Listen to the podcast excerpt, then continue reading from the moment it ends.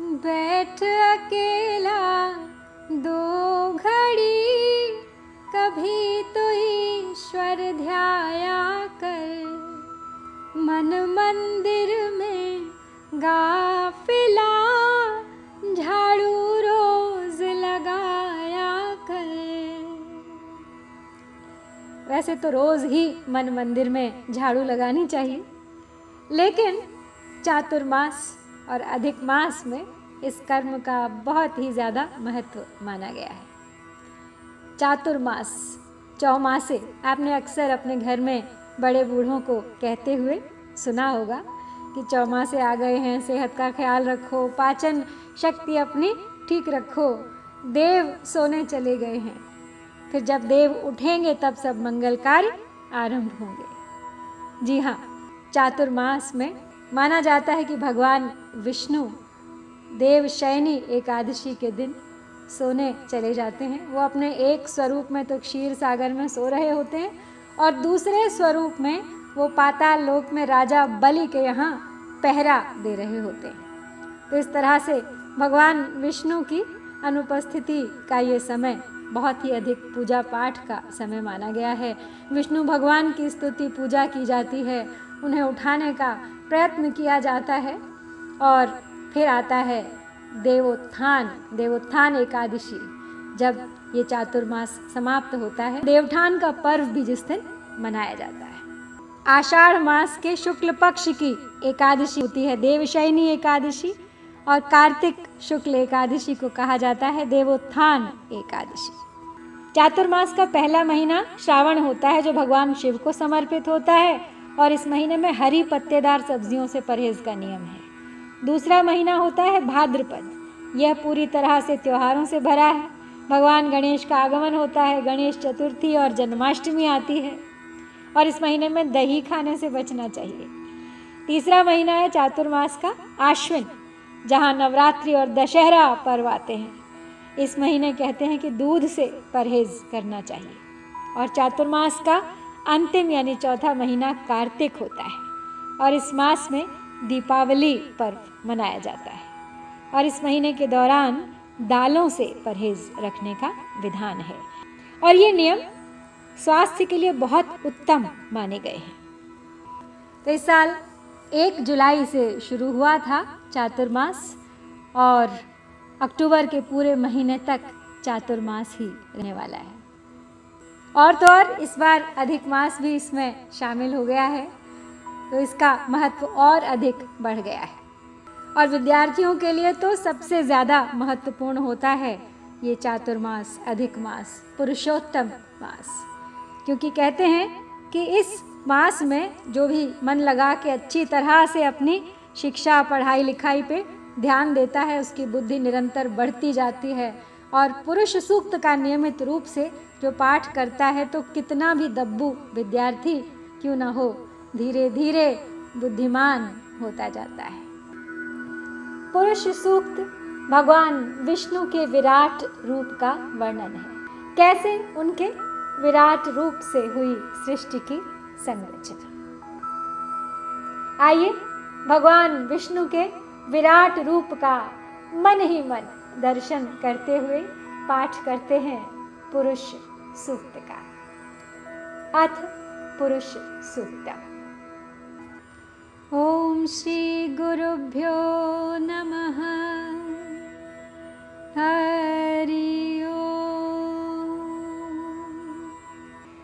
सहस्रशीर्षा पुरुषः सहस्राक्षः सहस्रपा स भूमि सर्वतः स्मृत्वात्यतिष्ठदशाङ्गुलम्। जो सहस्रों सिर वाले, सहस्रों नेत्र वाले और सहस्रों चरण वाले विराट पुरुष हैं, वे सारे ब्रह्मांड को आवृत करके भी दस उंगल शेष रहते हैं।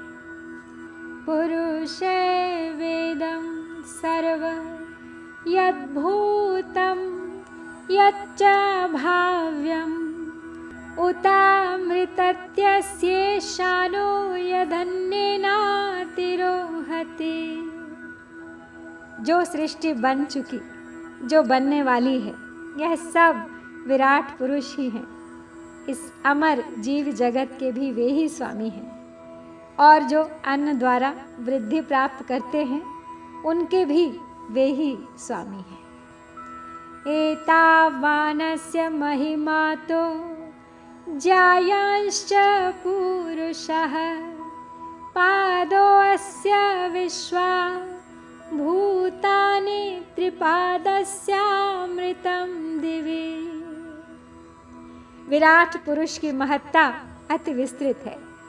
इस श्रेष्ठ पुरुष के एक चरण में सभी प्राणी हैं और तीन भाग अनंत अंतरिक्ष में स्थित हैं।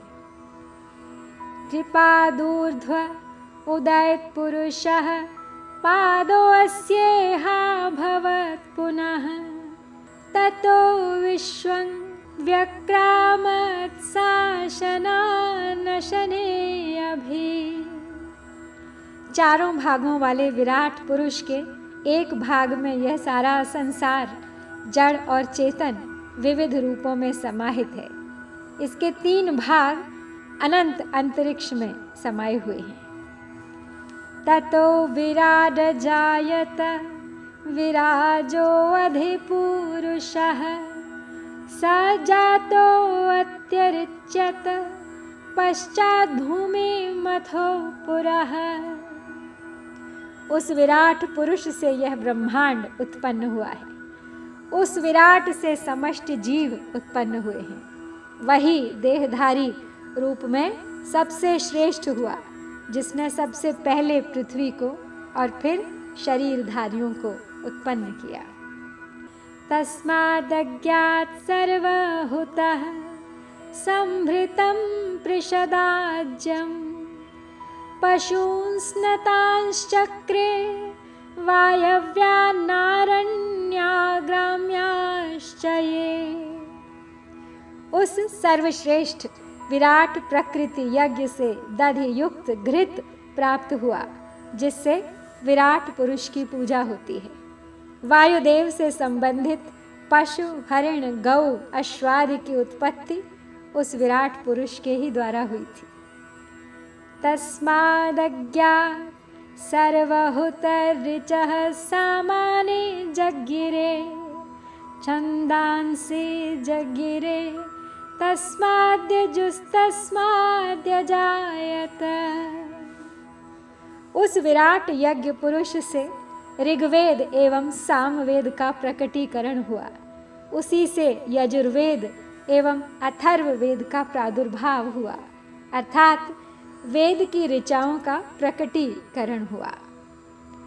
तस्मादश्वाजायन्त ये के चोभदायतः गावोह जगिरे जाता जावयः। उस विराट यज्ञ पुरुष से दोनों तरफ़ दांत वाले घोड़े हुए और उसी विराट पुरुष से गौएँ बकरियाँ और भेड़ आदि पशु भी उत्पन्न हुए।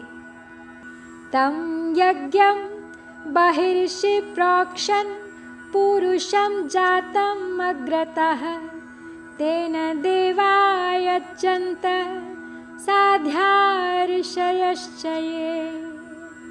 मंत्र दृष्टा ऋषियों एवं योगाभ्यासियों ने सर्वप्रथम प्रकट हुए पूजनीय विराट पुरुष को यज्ञ। सृष्टि के पूर्व विद्यमान, महान ब्रह्मांड रूप यज्ञ अर्थात सृष्टि यज्ञ में अभिषिक्त करके उसी यज्ञ पुरुष, परम पुरुष से ही यज्ञ, यानी आत्म यज्ञ का प्रादुर्भाव किया। यत्पुरुषं व्यदधुः कतिधा व्यकल्पयन् मुखं किमस्यासीत्? किं बाहु किमुरुपादाच्येते संकल्प द्वारा प्रकट हुए जिस विराट पुरुष का ज्ञानी जन विविध प्रकार से वर्णन करते हैं, वे उसकी कितने प्रकार से कल्पना करते हैं, उसका मुख क्या है, उसकी भुजा, उसकी जांघें और पाँव कौन से हैं, शरीर संरचना में वह पुरुष किस प्रकार पूर्ण बना। ब्राह्मणो अस्य मुखमासी बाहुराजन्यः कृतः। ऊरु तदस्य यद्वैश्यः पद्याशूद्रो अजायत विराट पुरुष का मुख ब्राह्मण, अर्थात उनकी ब्रह्मवाणी के कारण ज्ञानी विवेकवान जन हुए। क्षत्रिय, अर्थात पराक्रमी व्यक्ति उसके शरीर में विद्यमान बाहुओं के समान हुए। वैश्य अर्थात पोषण शक्ति संपन्न व्यक्ति उसके जंघा हुए और सेवा धर्मी व्यक्ति उसके पैर हुए। चंद्रमा मनसो जातश्चक्षोः सूर्यो अजायत, क्षोत्राद्वायुश्च प्राणश्च। मुखादग्निरजायत। विराट पुरुष परमात्मा के मन से, चंद्रमा नेत्रों से सूर्य, कर्ण से वायु एवं प्राण तथा मुख से अग्नि का प्रकटीकरण हुआ। नाभ्यासीदंतरिक्ष, शीर्ष्णो द्यौः समवर्तत। पद्भ्याम भूमिर्दिशः तथा लोंकार कल्पयन विराट पुरुष की नाभि से अंतरिक्ष, सिर से द्युलोक, पाँव से भूमि तथा कानों से दिशाएँ प्रकट हुई। इसी प्रकार अनेकानेक लोकों को कल्पित किया गया, रचा गया। यत्पुरुषेण हविषा देवायज्ञं तन्वत वसन्तो अस्यासीदाज्यं ग्रीष्म इद्मः शरद्धविः। जब देवों ने विराट पुरुष रूप को हवि मानकर यज्ञ का शुभारंभ किया, तब घृत वसंत ऋतु, ईंधन समीधा, ग्रीष्म ऋतु एवं हवि शरद ऋतु हो गई। सप्तास्यासन परिधयस्त्रिः सप्तः समिधः कृताः। देवा यद्यज्ञं तनुवानाबध्नन् पुरुषं पशुं। देवों ने जिस यज्ञ का विस्तार किया, उसमें विराट पुरुष को ही पशु हव्य रूप की भावना से बांधा, नियुक्त किया उसे। उसमें यज्ञ की सात परिधियाँ, सात समुद्र एवं इक्कीस छंद समिधाएँ हुई। यज्ञेन यज्ञमयजन्त देवास्तानि धर्माणि प्रथमान्यासन्। तेह नाकं महिमानः सचन्त यत्र पूर्वे साध्याः सन्ति देवाः। आदिश्रेष्ठ धर्मपरायण देवों ने यज्ञ से यज्ञ रूप विराट सत्ता का यजन किया। यज्ञीय जीवन जीने वाले धार्मिक महात्मा जन पूर्व काल के साध्य देवताओं के निवास, यानी स्वर्गलोक को प्राप्त करते हैं। इति पुरुष सूक्तम। ओम शांति शांति शांति